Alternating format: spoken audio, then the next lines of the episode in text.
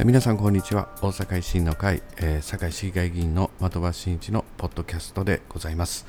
えー、前回からですね、えー、またまたあのだいぶ期間が空いてしまいまして、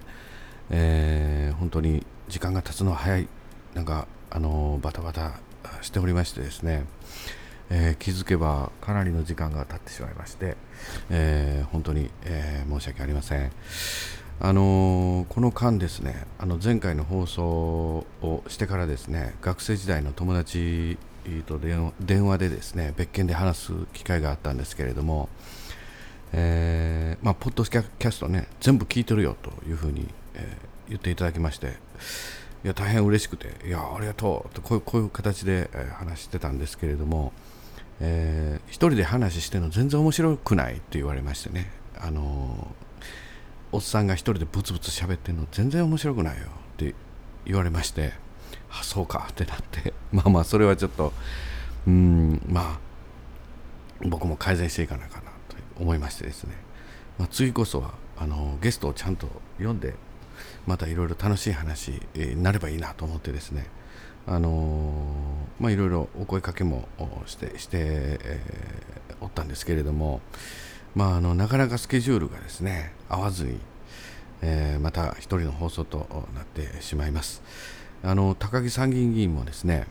あの快くですねあのポッドキャストえあの出ますよって言ってくれたんですけれども、まあ、今本当に国会がですね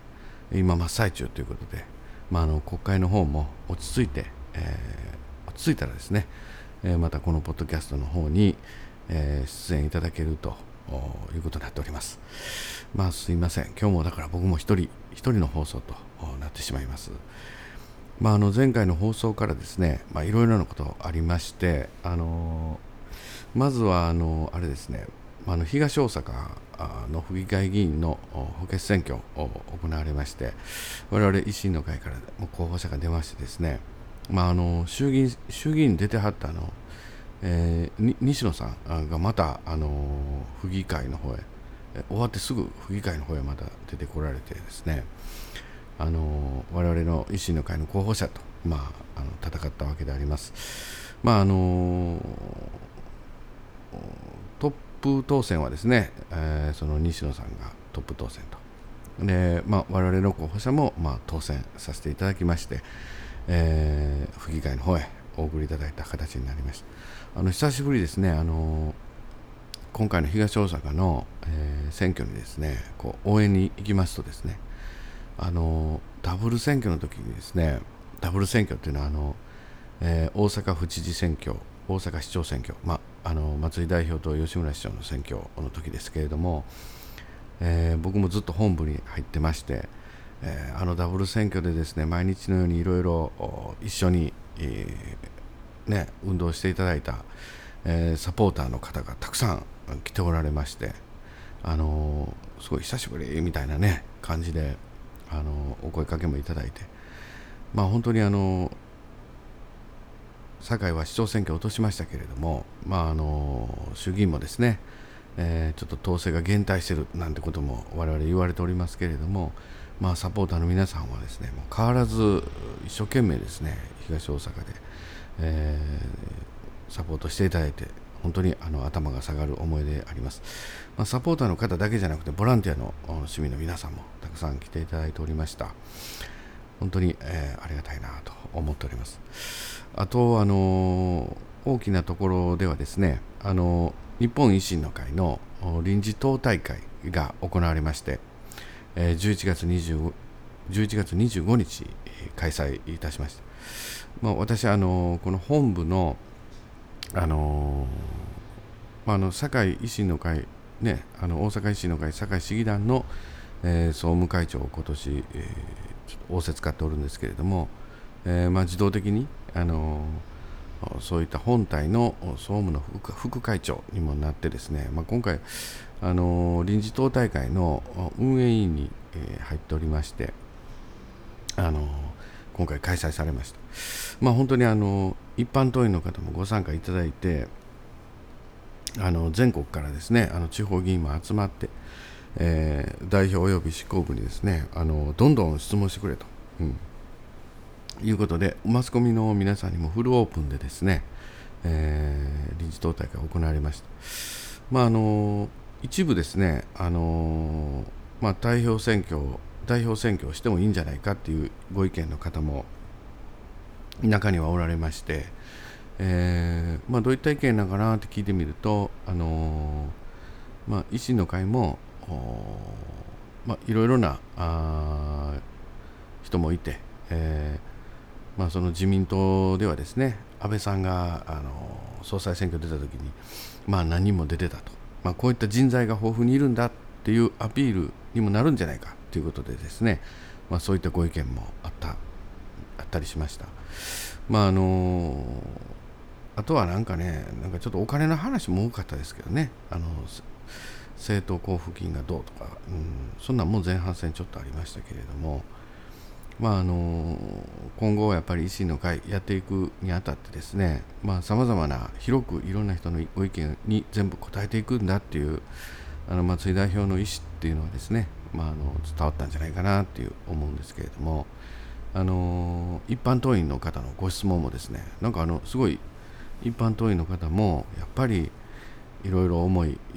があってですね質問していただいて本当にあの貴重なご意見いただいたいい臨時党大会になったんかなっていうふうにも思うんですけれども、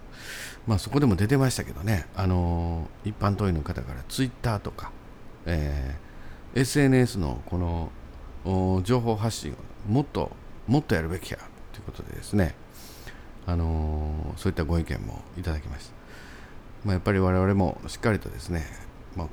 そう言われて僕もですねあんまりこうツイッターもねやってるんですけれども、えー、もうものすごいやってる人と比べるとやっぱりちょっとね、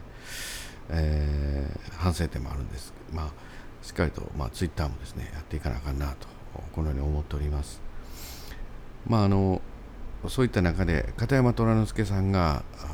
最後にですねあの皆さんにお話、えー、されてましてですね。まあ、非常にこの片山虎之助さんの話が僕毎回ものすごい大好きでですね。あの今回もでやっぱり胸熱くなるような、まあ、そういったあ本当に日本のこれからとか、うん、政治っていうものをですね、うん、こうこれまでのあの片山虎之助さんがご経験されてきた政治の世界と今の時代、えー、そして次の世代っていうのねなんかものすごく、えー、こう広い視野でですねあの温かい目線で、え、見ておられるんだなっていうのはいつも実感するようなお話でした。まあ、その後あの吉村市長がですね頑張ろうコールいたしまして、まあ、いよいよ来年に予定されていると言われております大阪市で行われるあの都構想に向けた住民投票これに向けて、えー、頑張っていこうということでの頑張ろうコール最後行われまして、まあ、僕もまあ頑張ろうとこうやってきたんですけれどもやっぱりこれからはやっぱり維新の会も、えー、まあ、都構想であるとかあ身を切る改革とかあしがらみのない政党としてっていう、まあ、この党としての、えー、ある意味そういう基本的な政策やあその心構えっていうのををですね、まあ、これまで強調してきて、まあ、ご理解もいただいているところもあってご支援いただいている方もおると思うんですけども、まあ、これはある意味この大阪の発展に向けて必要だと思われる、うん、そういった手段であって、まあ、あのこれが目的ではないっていうのはですね今回の臨時党大会でも松井代表が発言ありましたけれども、まあ、そういったところをやっぱりもっと皆さんにですね訴えていく。またあのこの堺市でも市長選挙をね負けましたけれどもやっぱりあの堺はこういうふうになりたいんだ、まあ、していきたいんだっていうね我々堺市議団のやっぱりこの改革を進めてどういった社会を作っていきたいんだっていうところの訴えをですねまあ、これからどんどんと強めていかなければならないとこういうふうに思います。まあ、そういう意味でも市議団のですねやっぱりこうこれからの活動っていうのはですね、まあ、あのしっかりとこう新たにこう変えていかないとあかんところも、うん、多々あるんじゃないかなというふうに思うわけであります。まあ、今回あの今11月本日は11月30日に今放送収録してるんですけれども、えー、もう今週からですね堺市議会も始まりまして、えー、竹山市長が、まあ、あの3期目の所信表明を初日に行いました。まあ、初日にですね、えー、竹山市長はあの市長報酬の50%削減、うん、この条例をあこの提案をですね議会に出してまいりました初日で我々もですねやっぱりあの議会議員の報酬 20%2 割削減この条例を議員提案いたしました、まあ、この報酬2割削減はですね前回も否決されておりますしその前も否決されています、えー、今回はですねまあ、竹山市長が50%の削減、特別職も副市長が 20%, ということで出してきましたんでね。